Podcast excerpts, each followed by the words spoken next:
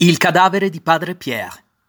Il primo febbraio 2000, all'altezza di Vitinia, venne rinvenuto un cadavere, subito riconosciuto dai confratelli come quello di padre Pierre Sylvier Carricard, sacerdote trasferito a Roma dalla Francia alla fine degli anni 90, dopo che il religioso era stato accusato di pedofilia.